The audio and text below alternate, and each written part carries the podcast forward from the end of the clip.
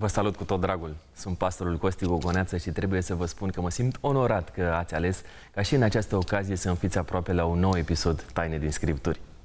Fie că ne urmăriți pe Speranța TV, pe rețelele sociale, Facebook sau YouTube, vă mulțumesc din toată inima. De asemenea, dacă ne ascultați pe Radio Vocea Speranței sau pe platformele de podcast, vă sunt profund recunoscător.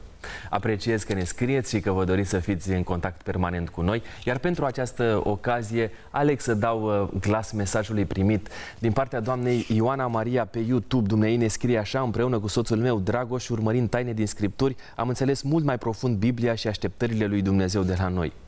Vă mulțumesc că ne uh, împărtășiți experiențele dumneavoastră și modul în care contribuim la dezvoltarea uh, vieții de credință a fiecăruia. Dumnezeu să ne binecuvânteze pe fiecare dintre noi.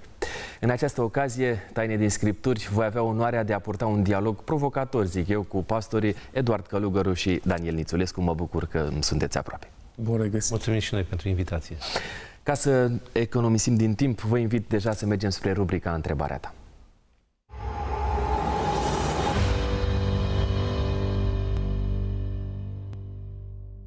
Domnul Lilian uh, Jap, uh, Zaporojan pe YouTube ne scrie așa, uh, creștinii care consumă carne curată, așa cum scrie în Leviticul 11, pot mânca gâscă și rață?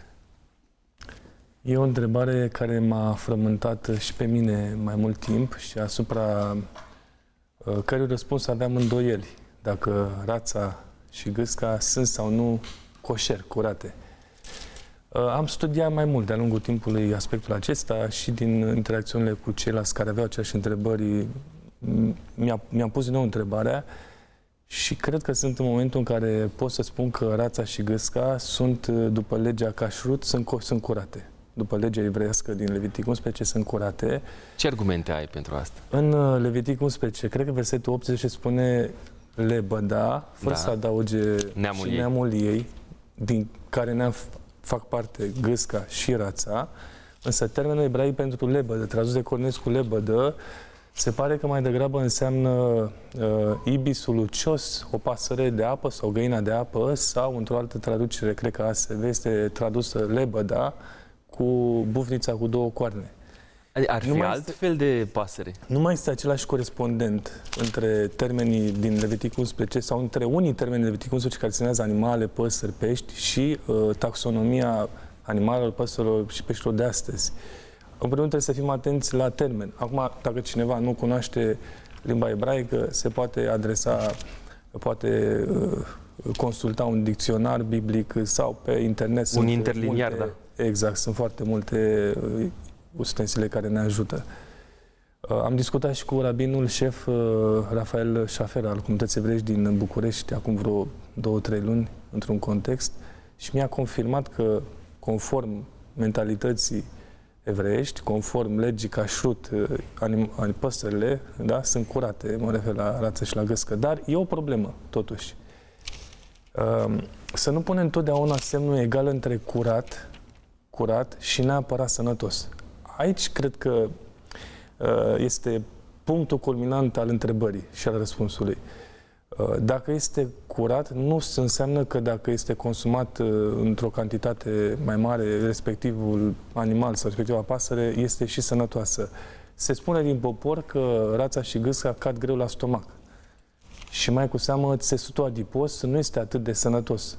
Spre exemplu, o să mă vulnerabilizez cu 2-3 ani în urmă, poate mai bine, într-un context uh, anume în România adventistă, am fost curios la masă să degust o jumătate de uh, bucățică de șuncă, șoancă de gâscă. Eu, la origini, neprovenind într-o familie adventistă, până la 17 ani am consumat carne de porc. Și vreau să vă zic că, că are același gust. Șunca de gâscă cu șunca de porc. Probabil că și alte astfel de produse Uh, din țesul adipos al altor animale ar avea posibil același gust. Uh, în concluzie, este curat, sunt curate cele două păsări, putem mânca, dar dacă vreți să fim sănătoși, să mâncăm mai rar din ele.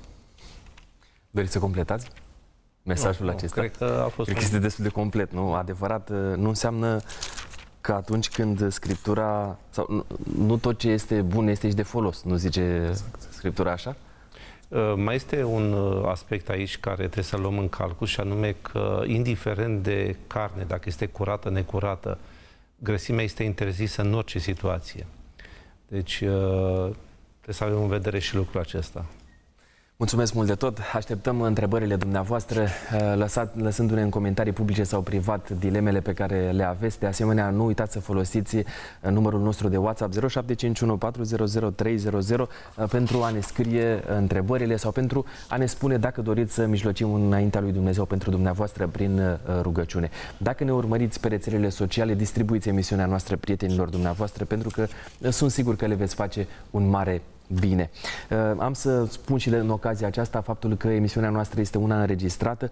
Din nefericire nu putem uh, prelua întrebările dumneavoastră în, timp de, în timpul în care se derulează emisiunea, ci în edițiile următoare, așa cum ați văzut, preluăm întrebările dumneavoastră și le adresăm cu mare drag și toată deschiderea către invitații din uh, platou. Pentru a vă face cunoscut subiectul pe care îl avem de discutat în această ediție Taine din Scripturi, aduc înaintea dumneavoastră două versete care care spun în felul următor. Primul dintre ele din Vechiul Testament, uh, regăsit în Deuteronom 6 cu 4, spune așa, ascultă Israele, Domnul Dumnezeul nostru este singurul Domn. Iar cel de-al doilea din Noul Testament, scris în Marcu 12 cu 29, este de fapt răspunsul Domnului Isus care spune, Domnul Dumnezeul nostru este un singur Domn. Ca atare, atunci când vine vorba despre Dumnezeu, pare că Biblia este destul de tranșantă. O singură ființă divină. Care este în fond adevărul despre Sfânta Trăime adusă atât de des în prim plan în uh, credința creștină. Vă reamintesc că alături de mine sunt pastorii Daniel Nițulescu și Eduard Călugăru, un subiect uh, provocator, cel puțin, uh, care va scoate la iveală cumva și anumite vulnerabilități, dar pe de cealaltă parte sperăm noi să avem o clarificare cât mai concretă a subiectului despre Trinitate din Sfânta Scriptură. Am să încep cu un verset din uh, Vechiul Testament, Maleah, capitolul 2, versetul 10. N-avem toți un singur Tată? Nu ne-a făcut un singur Dumnezeu? Pentru ce dar suntem așa de necredincioși credincioși unul față de altul, pângărit astfel legământul părinților noștri. Uh, iudeii pare că au înțeles într-un final, Maliah este ultima carte a Vechiului Testament, că Dumnezeu este unul singur, o singură ființă. A fost credința poporului evreu monoteistă? A fost și este. Deci, uh, credința poporului evreu este o credință monoteistă. Uh, și putem vorbi și de alte credințe care sunt monoteiste. Asta nu înseamnă că Dumnezeu este unul singur în sensul uh, matematic. Adică atunci când vorbim despre Dumnezeu, putem vorbi despre un Dumnezeu care este triunic și totuși este unul singur. Pare un conflict al unor cuvinte pe care le folosim, sunt puse în antiteză. Păi, sunt trei sau este unul singur? Și Biblia vorbește la fel de clar și de tranșant, abordând ambele uh, situații. În primul rând, varianta pe care aș citit-o este cea legată de un singur Dumnezeu, pentru că Biblia în niciun caz nu prezintă politeismul, adică nu sunt mai mulți Dumnezei, este unul singur. Și atunci cum explicăm ideea aceasta a apariției Trinității printre evrei și apoi printre creștini? Uh,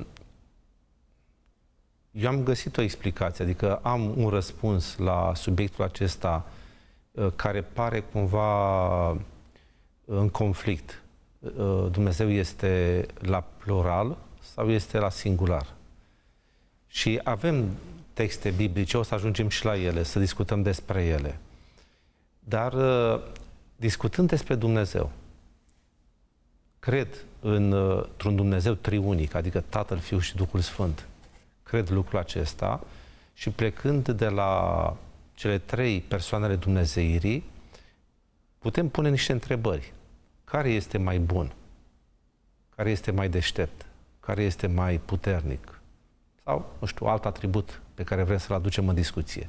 Și vom observa că nu există diferențe din punctul acesta de vedere.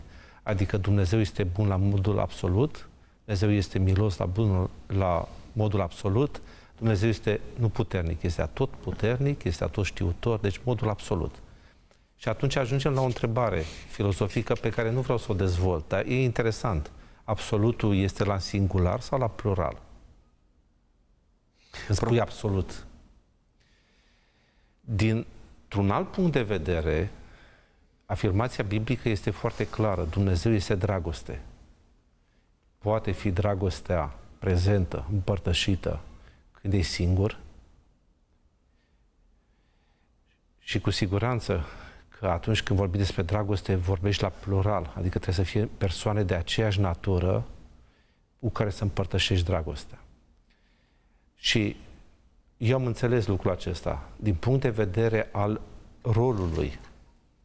Dumnezeu are un rol diferit, Tatăl, Fiul și Duhul Sfânt în mântuirea noastră, în planul de mântuire. Din punct de vedere al atributelor, al uh, statutului de ființă dumnezească, ele sunt egale. Nu există diferențe de natură de felul acesta a atributelor pe care Dumnezeu le are. Interesant, o să dezvoltăm uh, subiectul acesta pentru că nu este deloc ușor de înțeles. Pe de o parte vorbim despre roluri care sunt diferite, pe de altă parte vorbim despre atributele lui Dumnezeu. Mă întorc puțin spre Deuteronom, spre Vechiul Testament, Deuteronom 6 cu 4, zice așa, ascultă Israele, Domnul Dumnezeul nostru este... Completează tu, Daniel. Este singurul Domn în ebraică, nu mai știu prea mult ebraică, dar am învățat uh, declarația fundamentală de credință a oricărui evreu credincios. Shema Israel, Adonai Eloheinu, Ehad. Ehad înseamnă matematic 1. E un numerar. Uh, acest cuvânt 1 este, îl regăsim și în Geneza 2 cu 24, unde doi, matematic, adică femei și bărbat, i-a făcut și parte femeiască și parte bărbătească, se vor uni și vor fi un, un singur trup, un trup, Ehad. Uh, de aici puteți trage concluzia că există un trup dar două persoane distincte. O familie, dar cel puțin două persoane, dacă nu trei, patru, cinci, șase, depinde câți copii are familia respectivă. Există... Deci nu înseamnă... Evreii gândesc foarte diferit decât, decât gândim noi. Uh, spre, spre exemplu, ei scriu invers, de la dreapta la stânga. Dacă cauți Geneza, o, o să găsești unde Apocalipsa în scriptura noastră, Tanahul lor este, începe aici cu Geneza. Uh, pentru ei trecutul este în față, nu este în spate, pentru că îl văd cel mai bine și învață în trecut, e palpabil, măsurabil, uh, iar viitorul este în spate pentru că nu îl pot vedea, cel mult îl pot anticipa prin profeție. Mai sunt și alte, alte deosebiri față de mentalitatea noastră, însă uh, evrei se spune că gândesc cu două mâini. Și o să fac vizual acest uh, gest ca să ne gândim deja la această funcție a gândirii cu două mâini, nu cu două creiere, cu două mâini. Adică pe de o parte, pe de altă parte. Dacă ar fi să ne gândim că un cub are șase fețe și toate sunt adevărate și corecte și egale, da? de ce este uh, cub. O monedă simplu are două uh, fețe și ambele sunt corecte și egale. Eu cred că subiecte de genul acesta uh, trebuie abordate foarte echilibrat. Și dacă se spune că noi trăim într-un univers uh, cu patru dimensiuni, alții propun 5, 6, alții 10, 11 dimensiuni, un fel de multivers. Einstein spunea că trăim într-un univers uh, coordonat de lungime, lățime, înălțime, volumul și, și uh, timpul. Și timpul. Eu cred că lucrurile pe care nu le putem înțelege, apropo de Deuteronom 29 cu 29, ascunse ale lui Dumnezeu, și Trinitatea subscrie acestor lucruri ascunse până la un punct, ar trebui să le luăm ca atare. De exemplu, în Vechiul Testament și Noul Testament sunt versete care subliniază unicitatea lui Dumnezeu, Dumnezeu 1, cum este Deuteronom 6 cu 4. Sunt alte versete, și chiar mai multe la număr, care scot în evidență pluralitatea lui Dumnezeu. Și a, acum aplicăm gândirea cu două mâini. De ce, în, cu mintea noastră limitată, nu putem să acceptăm că există un Dumnezeu, pe de o parte, și pe de altă parte manifestat între persoane, Tată, Fiul și Duhul Sfânt. De ce? Ok, nu înțeleg, e greu de acceptat. Rațional te blochezi. Cum zicea Augustin, dacă încerci să explici sănătatea, s-ar putea să-ți pierzi mințile. Dacă o refuzi, s-ar putea să-ți pierzi mântuirea. Sufletul. Da, interesant că aici, aici de fapt este miza, da? Cum facem astfel încât Dumnezeul acesta manifestat în trei persoane, așa cum uh, spuneți, aduce mântuirea. Este cumva o preliște dacă nu credem că Dumnezeu se manifestă în trei persoane, dar uh, întrebarea asta este cea care va fi concluzivă cumva. Uh, dacă aveți întrebări pentru noi, 0751 400 300 este numărul de WhatsApp pe care vă invit să-l folosiți. De asemenea, ne puteți scrie și SMS-uri cu tarif uh, normal. Uh, Deuteronom 32 cu 39 zice așa, să știți dar că eu sunt Dumnezeu și că nu este alt Dumnezeu afară de mine. Citeți și Isaia 45 cu 21, nu este alt Dumnezeu decât mine, eu sunt singurul Dumnezeu drept și mântuitor, alt Dumnezeu afară de mine nu este, uh, nu există. Care este adevărul despre aceste afirmații ale lui Dumnezeu față de propria lui uh, persoană? Dacă Dumnezeu este atât de tranșant și zice, mă, alt Dumnezeu nu e, eu sunt singur. Dumnezeu, dacă ne uităm în Vechiul Testament, este uh, foarte prezent, Dumnezeu Tatăl. Vorbim despre uh, Dumnezeirea asta, manifestată așa. El se manifestă la, la propria persoană vorbind la singular. Da. Avem alte argumente în Vechiul Testament, versete biblice care să ne spună că lucrurile stau altfel? Aș vrea să mai spun ceva. Adică, în primul rând, vorbim despre cei care primesc, cărora li se adresează Dumnezeu. Poporul Israel se dezvoltă, se constituie și apoi își Uh, trăiește istoria în mijlocul unor popoare politeiste, acceptând ideea aceasta că Dumnezeu este triunic, în sensul că este Tatăl, Fiul și Duhul Sfânt, noi nu acceptăm o idee politeistă. Politeist înseamnă să ai Dumnezei care sunt uh, diferiți. Diferiți, dar și contradictori, adică se luptă între ei, își caută întâietatea unul față de celălalt. Uh, au uh, interese diferite, au planuri diferite, scopuri diferite. Aici noi vorbim despre un Dumnezeu care este unitar, adică nu, nu avem niciun conflict între Tatăl, Fiul și Duhul Sfânt. Este o, o armonie desăvârșită. Uh, au planuri comune, au acțiuni comune. Totul este desăvârșit. Și vorbește Domnul Hristos despre această unitate. Cum eu sunt în Tatăl și Tatăl este în mine, cum există această unitate, vreau să fie și între ucenici. Păi ucenicii erau la singular. Ioan 17. Da. Nu erau la plural. Dar iată că eu și Tatăl una suntem, poate să fie reprodus, adică multiplicat în ce privește ucenicii Domnului Hristos, copiii săi. Apoi, avem niște evidențe, cum este relatarea biblică din Evanghelie despre botezul Domnului Hristos. Domnul Hristos este cel care primește botezul de la Ioan și Tatăl este cel care vorbește despre Domnul Hristos. Acesta este Fiul meu prea iubit, de el să ascultați, adică vocea care se aude la botezul Domnului Hristos. Păi nu putem gândi că Domnul Hristos sau Dumnezeu era și în cer, era și în apă. Și același a și vorbit din cer, dar a vorbit și din apă. Da, aici Domnul Dumnezeu zice, acesta este Fiul meu. Cu alte cuvinte, există o subordonare, adică Dumnezeu este Dumnezeul Suprem, pe de cealaltă parte, Fiul este o creatură a lui Dumnezeu.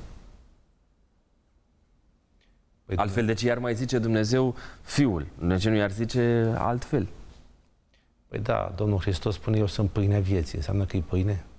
Eu, Eu sunt întreb... apa vieții. Înseamnă că e apă. Adică Domnul Hristos, așa cum s-a spus, are multe fețe. Adică numele pe care Domnul Hristos uh, și le asumă. Vedem că sunt mai multe nume, nu doar Domnul Hristos. Este și Emanuel, de exemplu, un alt nume. Sunt mai multe nume.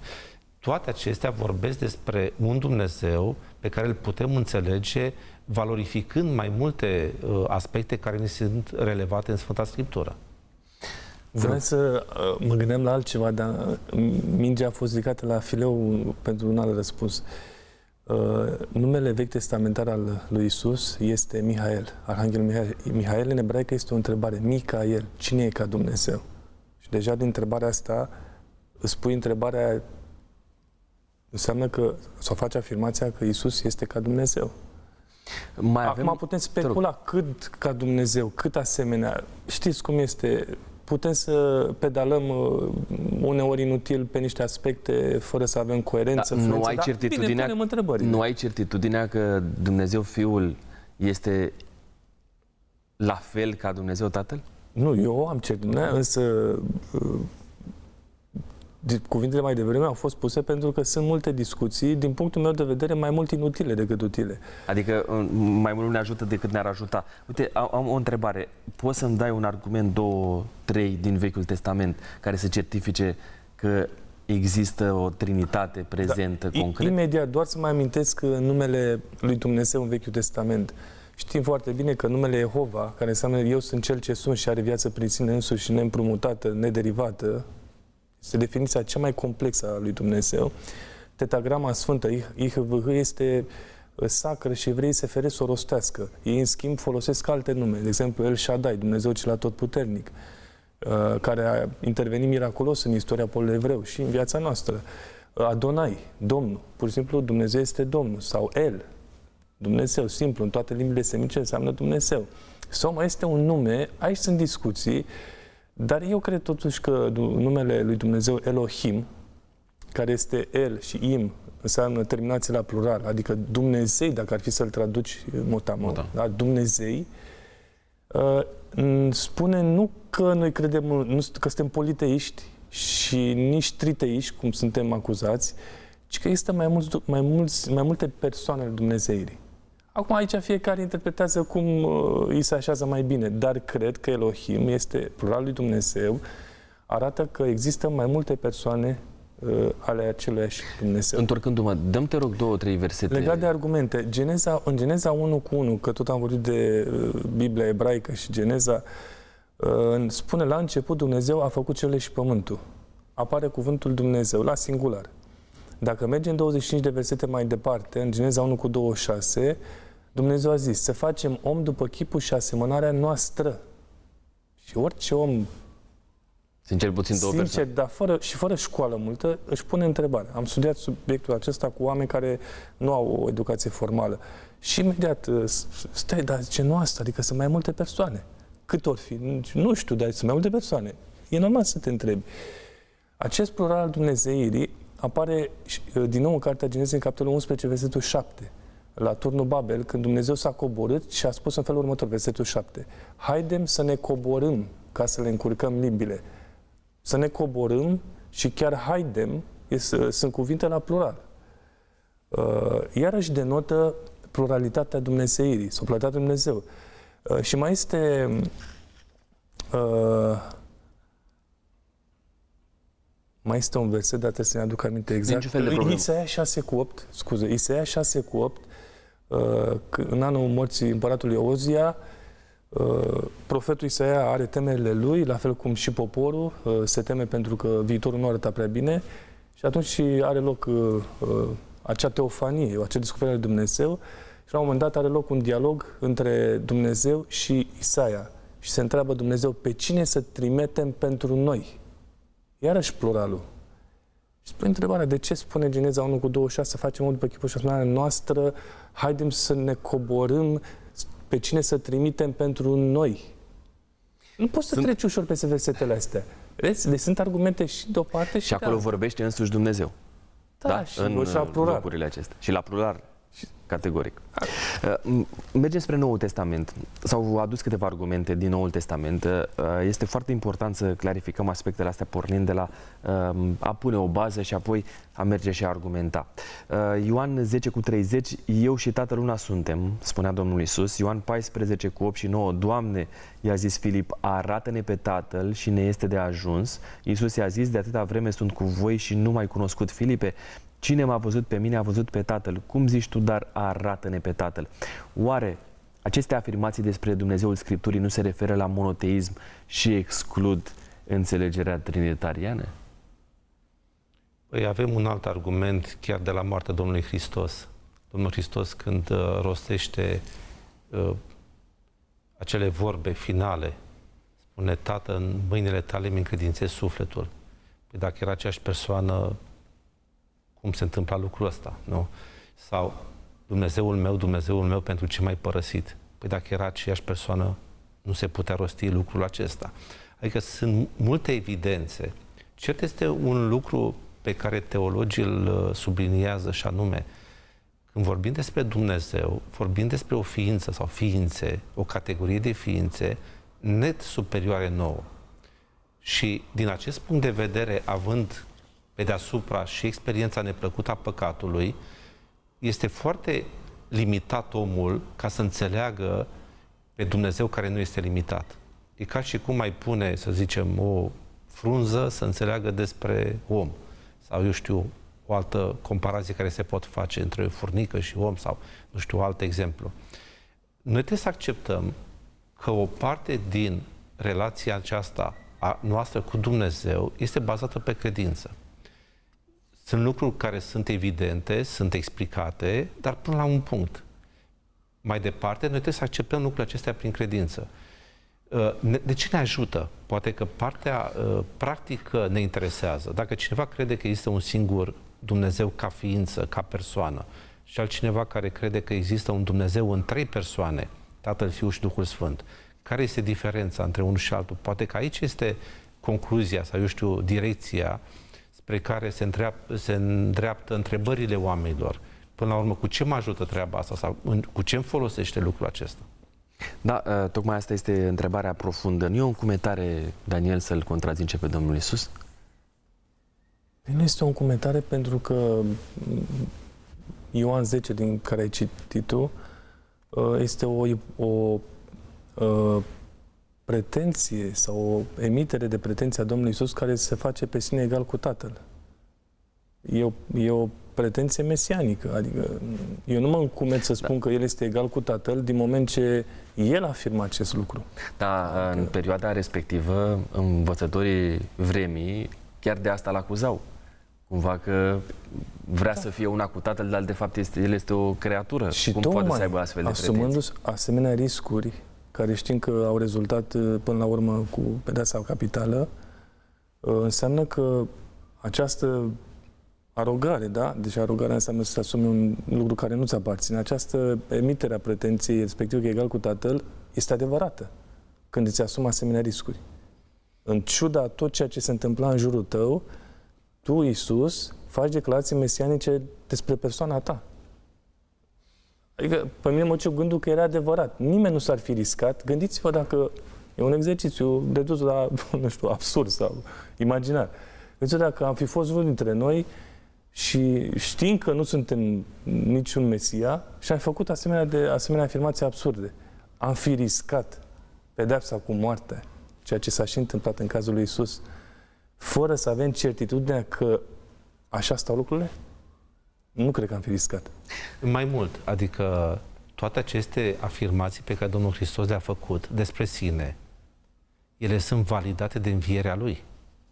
Pentru că poți să-ți arogi un uh, titlu sau un statut, dar uh, cine îl uh, validează? Cel care este mai mare ca tine, nu? În cazul Domnului Hristos cu Tatăl, spune, mâinile tale mi încredințez sufletul. Domnul Hristos vorbind aici, ca fiu al omului, da? ca Dumnezeu întrupat. Cine a validat această prete- pretenție, această uh, afirmație pe care el o face, că este deopotrivă cu Tatăl? Învierea? Uh, mergi spre uh, partea aceasta de final a, vechi, a Noului Testament, adică spre uh, epistole, pentru că îl găsim pe Apostolul Pavel făcând niște afirmații. Vă reamintesc numărul de telefon 0751 400 300. Dacă v-am stărnit uh, uh, din punct de vedere al întrebărilor pe care le aveți, nu uitați să ni le scrieți și nouă. 1 Corinteni 8 cu 6, pentru noi nu este decât un singur Dumnezeu. Tatăl, zice Apostolul Pavel. Aici și mai departe în Efeseni 4 cu 6 zice este un singur Dumnezeu și Tată al tuturor. Mai scrie el și în Galaten 3 cu 20. Dumnezeu este unul singur. Da, că scoatem un text din context, devine pretext pentru o erezie, pentru o doctrină care nu este fundamentată pe Scriptură. Să o luăm pe rând, 1 Corinteni 8 cu 6. Dacă citim în contextul mai larg, spre exemplu 1 Corinteni 12, unde se vorbește despre darurile Duhului Sfânt, se spune în felul următor. Sunt felurite daruri, dar același Duh. Sunt felurite slujbe, dar același Domn. Sunt felurite lucrări, dar același Dumnezeu care lucrează totul în toți. Deci, imaginea celor trei persoane apare într-un mod explicit în uh, împărțirea darurilor. În Apoi, în, în, în, în FSN 4, dacă citim două versete în urmă, versetele 4 și 5, de asemenea, este e declarația monumentală pe care o cunoaștem, un singur botez, o singură credință, un singur Domn. Dar un verset uh, mai în urmă spune că există un singur Duh. Un singur Duh, apoi versetul care aminteam, un singur Domn și uh, un sigur Dumnezeu un sigur Dumnezeu apare ca o cheie conclusivă a acest prezentării celor trei persoane. Ceea și ce... Galaten? Poftim? Și Galaten 3? Galaten 3? Galaten 3 cu 20, Dumnezeu, Dumnezeu este unul singur. Da, aici nu știu dacă ne ajută contextul în care să apară cele trei persoane, dar nu sunt foarte edificat și nu vreau să fac afirmații care să nu stea în picioare. Prin urmare... Dar, de, de obicei, când Pavel vorbea de un singur Dumnezeu, fără să amintească de prezența celorlalte două persoane, Domnul și Duhul Sfânt, în, în contextul respectiv, uh, este uh, o prezentare a unui singur Dumnezeu în comparație cu idolii. Cu idolii. Isaia 45. Acolo apare, cred că de șase ori, eu sunt singurul Dumnezeu și nu este niciun afară de mine. De șase ori apare în același capitol. Dar dacă mergem în capitolul 43, Domnul este răscumpărător, așa se intulează capitolul, în capitolul 44, idolii sunt o deșertăciune și în capitolul 46 se dublează aceeași idee și anume uh, Nebo cade, Bel se prăbușește, sunt duși pe dobitoace, în fine, unde sunt duși. Deci Dumnezeu e singurul în comparație, în context cu idolii de piatră, de lemn, de argint, de aur. Biserica creștină primară, ce fel de înțelegere a avut față de uh, Dumnezeire? Unitariană sau trinitariană? Pentru cineva care citește Biblia, cu atât mai mult pentru cei care sunt uh, apostoli, Biserica Primară Apostolilor, n-ai cum să nu liși pe Domnul Hristos în calcul. Adică cel puțin doi, dacă e să-i numărăm, tot aveai. Adică puteai să pui problema Duhului Sfânt. Dar Tatăl și Fiul n-aveai cum să nești treaba aceasta. Deci este atât de evident. Mai mult decât atât, Domnul Hristos, atunci când a scos demonii, demonii care îl cunoșteau, uh, îngerii căzuți, afirmă despre el, te știm cine ești. Tu ești Sfântul lui Dumnezeu. Adică îl cunoșteau, știau despre uh, persoana aceasta, uh, despre Isus Hristos. Uh, și problema care apare mai târziu în biserica primară este cea legată de Duhul Sfânt, dacă este sau nu persoană. Dar Tatăl și Fiul este evident, adică n-ai cum să negi cele două lucruri. Mai există o concepție pe care am găsit-o în biserica creștină, să zic eu, apare lucrul acesta chiar mai pe la început, și anume că avem de-a face cu o singură esență în trei ipostaze. Adică este un Dumnezeu, asta e substanța, manifestat în trei feluri. Tatăl, Fiul și Duhul Sfânt. Adică odată este Tatăl, altă dată este Fiul, altă dată este Duhul Sfânt. E ca și cum uh, comparația este cu apa, în trei stări. Adică odată este solidă, lichidă și gazoasă. Dar avem aceeași substanță, care este apa. Biblia nu vorbește despre lucrul acesta în acești termeni, ci vorbește despre trei persoane care sunt în același timp uh, uh, manifestate, diferit, ca Tatăl, ca Fiul și ca Duhul Sfânt. Um, este Duhul Sfânt uh, a treia persoană a Dumnezeirii, că ați amintit despre asta? Uh, categoric, da. Uh, există, de exemplu, o interpretare, mi se pare puțin, să zic așa, nepotrivită, că Duhul Sfânt este Duhul, Duhul lui Dumnezeu. Dumnezeu. Adică se merge pe dihotomia aceasta care există și în creștinismul tradițional, că omul este o ființă care are un duh separat de el. Păi dacă Dumnezeu este duh, are un alt duh. Adică nu are niciun sens uh, afirmația aceasta. Adică Dumnezeu Tatăl este duh, da? Așa spune Scriptura, de Da. Și atunci mai are un alt duh care este Duhul Sfânt. Adică sunt doi. Deci nu, nu are logică măcar să zic uh, această afirmație. Duhul Sfânt uh, are un rol foarte important însă. Adică noi zicem așa, bun, și dacă nu cred treaba asta, ce se întâmplă? Uh, depinde.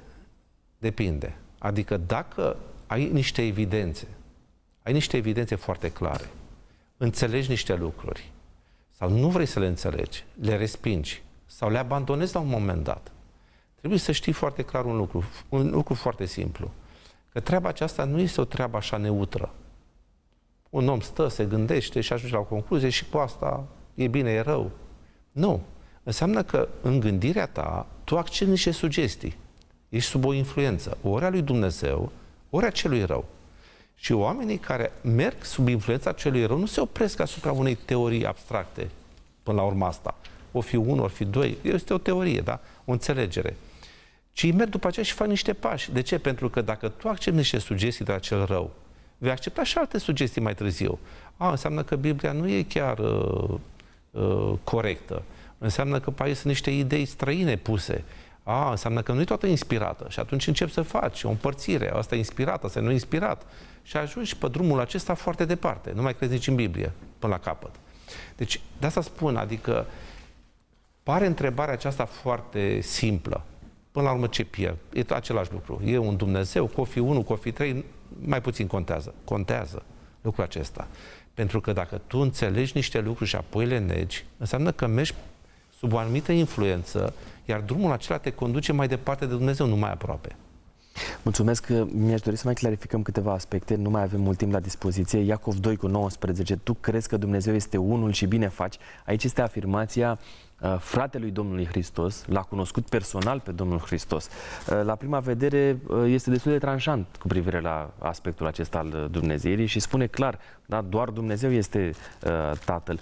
Cum să înțelegem Uh, această afirmație a lui Iacov. Pe același uh, Iacov Adelfos, fratele Domnului, prezbitor de Bisericii în Ierusalim, în capitolul 2, versetul 1, spune Fraților, să nu trăiți credința uh, Domnului nostru Isus Hristos, Domnul Slavei, căutând la fața omului. Adică, dacă Isus Hristos era fratele lui și atât, un om bun, ar fi spus, știți, fratele meu, uh, Iisus a făcut niște fapte bune, să le urmați în măsura în care puteți, dar el nu, el spune clar, Domnul nostru Iisus Hristos, Domnul Slavei. Înseamnă mult, înseamnă mult. Uh, este rațiunea umană limitată față de înțelegerea aceasta a Trinității? 100% este limitată. Trăim într-un univers uh, pe care noi le receptăm într-un mod finit, într-un mod limitat și ceea ce este paradox astăzi, contrazicere, sincopă doctrinară, inconsistență biblică, incoerență, poate să fie fără probleme. Pentru mine este, dar și pentru ceilalți. Poate să fie fără probleme uh, mai târziu descoperit, când vom vedea Universul lui Dumnezeu multidimensional. Suntem limitați ceea ce nu văd eu sau ceea ce nu înțelege mintea mea nu înseamnă că nu există. Eu, de exemplu, acum uh, nu văd sinapsele care se formează în creier când are loc discuția despre asta. înseamnă că nu există. Ele Categoric. există. Mulțumesc deci, mult pentru comparația asta. Vă rog. Bineînțeles că sunt mai multe teme care ne depășesc înțelegerea, cum ar fi, de exemplu, întruparea Domnului Hristos sau moartea Domnului Hristos. Sau cum, adică Dumnezeu este veșnic, n-are început. Da? Adică sunt și noi le recunoaștem? Teme față ne de care este corect, este loial să afirmăm, domne, ne depășește, adică avem niște evidențe până la un punct, avem niște afirmații clare ale Scripturii până la un punct, dar de aici încolo intervine credința care spune, da, accept lucrul acesta, chiar dacă nu toate explicațiile uh, le pot da. Uh, avem un verset pe care mi-ar plăcea să-l clarificăm, 1 Ioan 5 cu 7. El este în paranteze și m-aș bucura dacă îmi clarifica asta. Zice așa că trei sunt care mărturisesc în cer și acesta este un argument pentru uh, Trinitarie în Tatăl, Cuvântul și Duhul Sfânt și aceștia trei una sunt. Uh, de ce apare între paranteze și uh, dacă are versetul acesta uh, putere de adevăr? Da, în alta critică îl folosește până astăzi ca o dovadă împotriva inspirației Scripturii, dar uh, parantezele care, în care apare, apare acest verset demonstrează într-adevăr că el a fost o adăugire mai târzie și manuscrisele mai vechi nu există. Dar asta nu înseamnă că dacă am dat la o parte acest verset uh, adăugat mai târziu, noi nu avem argumente care să susțină uh, Trinitatea, da? Dumnezeirea. Uh, din potrivă, versetul acesta atestă faptul că au existat niște polemici la data respectivă, cum există și astăzi. Și cumva el a fost introdus ca o concluzie. El a fost introdus ca o concluzie după un studiu aprofundat al Scripturii pe subiectul acesta. Și a spus, fraților, acestea sunt, acestea sunt concluziile. Trei sunt care mărturisesc, Tată, Fiul și Duhul Sfânt. Uh, acum, probabil că n-ar fi trebuit să adauge acest text. Da, dacă ar fi să ne gândim la deontologia și la etica uh, academică a vremurilor respective, până la ele noi, spre exemplu, copiau integral aproape carte cu carte și își puneau numele pe ea. Deci nu trebuie să judecăm oameni de, a, de atunci cu mentalitatea de astăzi. Și avem celălalt text, adică legat de declarația Domnului Hristos.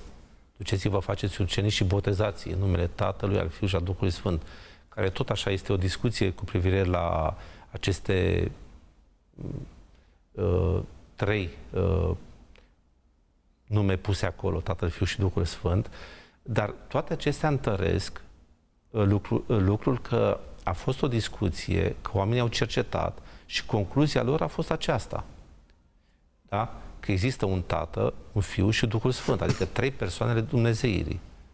Uh, când vorbim despre înțelegerea legată de și de aspectul acesta avem nevoie să cerem inspirație lui Dumnezeu, avem nevoie ca prezența lui să fie în mijlocul nostru. Dincolo de studiu, de dezbatere, avem nevoie de rugăciune. Și inevitabil, prin rugăciune putem să uh, înțelegem cel puțin așa percep eu lucrurile, avem nevoie să le înțelegem cu adevărat pe Dumnezeu. Noi avem aici, la Tainii de Scripturi, o rubrică dedicată rugăciunii și este timpul pentru ea.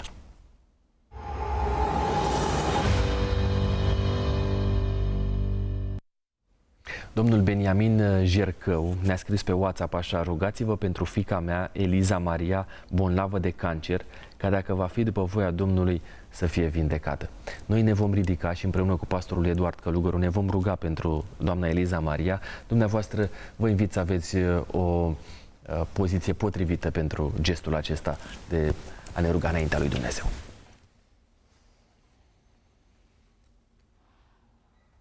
Tată din ceruri, venim înaintea ta cu recunoștință, cu mulțumire, cu laudă pentru ceea ce ești tu, pentru lucrurile pe care le faci pentru noi, pentru grija și dragostea pe care o manifesti mereu față de fiii oamenilor și de, față de copiii tăi.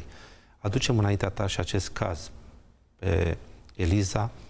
Tu cunoști situația ei, boala ei, suferința pe care o are. Tu cunoști rugăciunile pe care le înalță către tine. Tu cunoști situația pe care o are și dorim ca să intervii și în cazul acesta.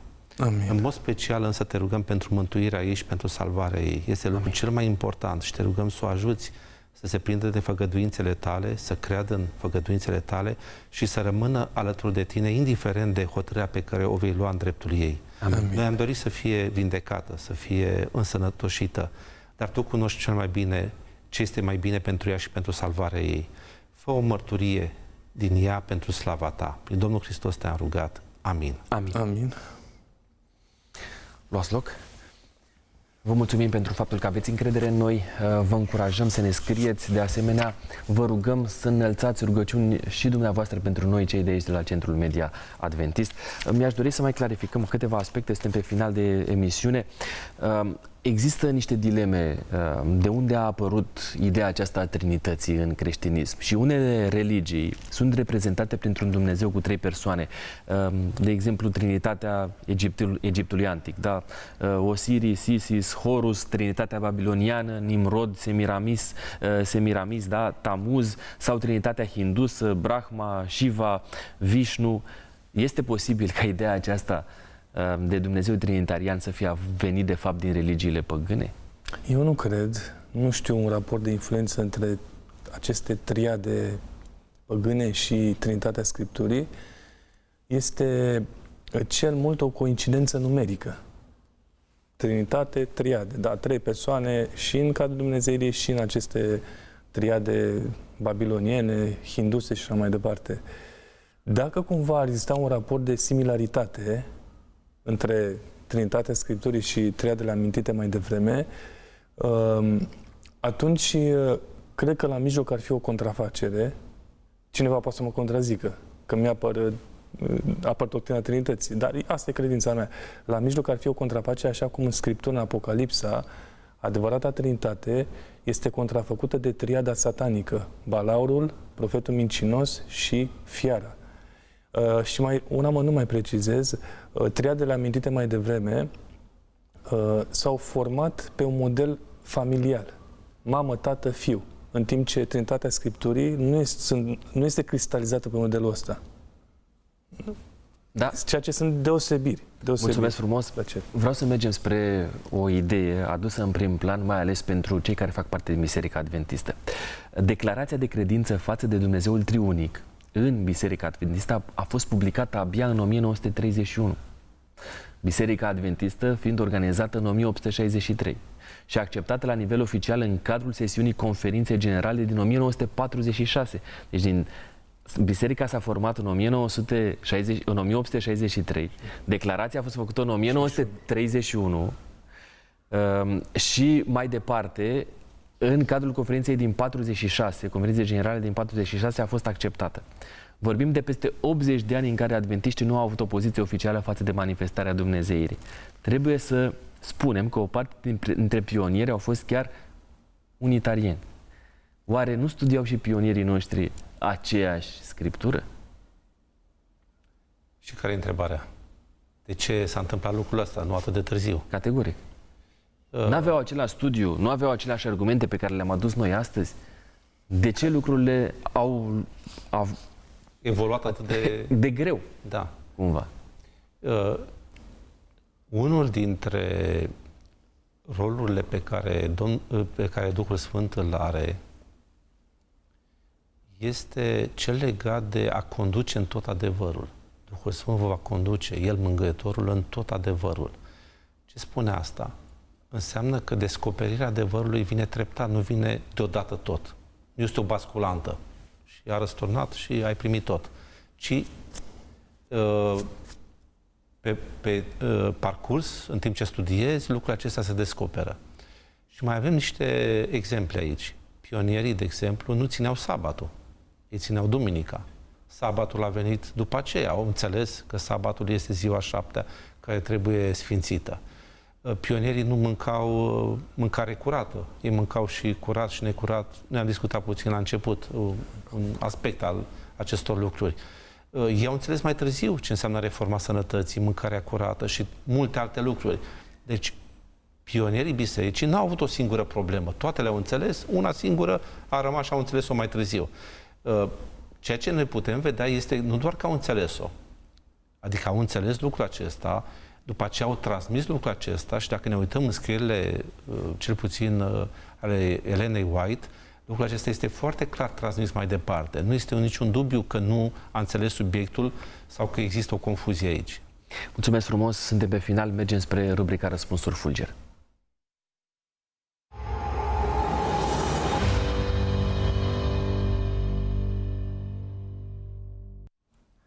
Prima întrebare din rubrica aceasta are de a face cu uh, cea adresată mai devreme. Este doctrina Trinității, Trinității un compromis al adventiștilor pentru a fi acceptați în mod oficial ca biserică creștină? Nu. În niciun caz. Aș putea spune pe scurt, la concilul de la Nicea, în 325, au fost prezenți 380 episcopi, dintre care doar șapte trimiși de Roma. Deci majoritatea care au format uh, crezul Niceo Constantinopolitan erau 311 episcopi răsăriteni, bizantini. Deci nu putem să uh, aruncăm responsabilitatea asupra Romei ca fiind vinul mâniei curviei Babilonului în ce privește uh, doctrina Trinității. Nu, pentru că 311 erau răsăriteni și au judecat că există trei persoane într-un singur Dumnezeu. Dacă o persoană nu crede că Dumnezeul biblic este triunic, poate pierde mântuirea? Dacă este un evreu din timpul lui Avram, probabil că nu este nicio problemă. Atât a înțeles la momentul acela. Dar evreu în timpul Avram, poate că uh, dacă este atunci, din, uh, din vremurile patriarhilor, dacă este un evreu mai târziu care atât a înțeles, eu nu pot să judec lucrul acesta. Dar acum, vis-a-vis de lumina pe care o avem, de înțelegere, de posibilitățile de a studia, de a vedea exact Noul Testament cu moartea Domnului Hristos, eu cred că aici problema se pune altfel. Adică respinge o lumină înseamnă că respingi pe Dumnezeu. Aici cred că este uh, miza, importanța. Mai poți avea calitatea de membru al Bisericii Adventiste dacă nu mai crezi în Trinitatea Dumnezeirii? Din punctul meu de vedere, în mod normal, nu. Deși uh, atunci când uh, sunt candidații se botează, subscriu tuturor doctrinelor, însă știm pe parcurs își mai schimbă puțin gândirea. Vă rog. În contextul acesta dați-mi voie să citesc un foarte scurt paragraf. Vinul Babilonului este format din doctrinele false, cum ar fi nemurirea naturală a sufletului, chinuirea veșnică a celor nelegiuiți, înălțarea primei zi a săptămânii, adică duminica în locul sabatului, și mai este a patra amintită aici, respingerea existenței lui Isus Hristos înainte de nașterea sa în Betleem. Adică respingerea doctrinei Adică ce este foarte interesant, că ajungând să aperi uh, că este Dumnezeul unic, ajungi de fapt să promovezi doctrina Babilonului. Mulțumesc frumos, mergem spre exercițiul de sinceritate.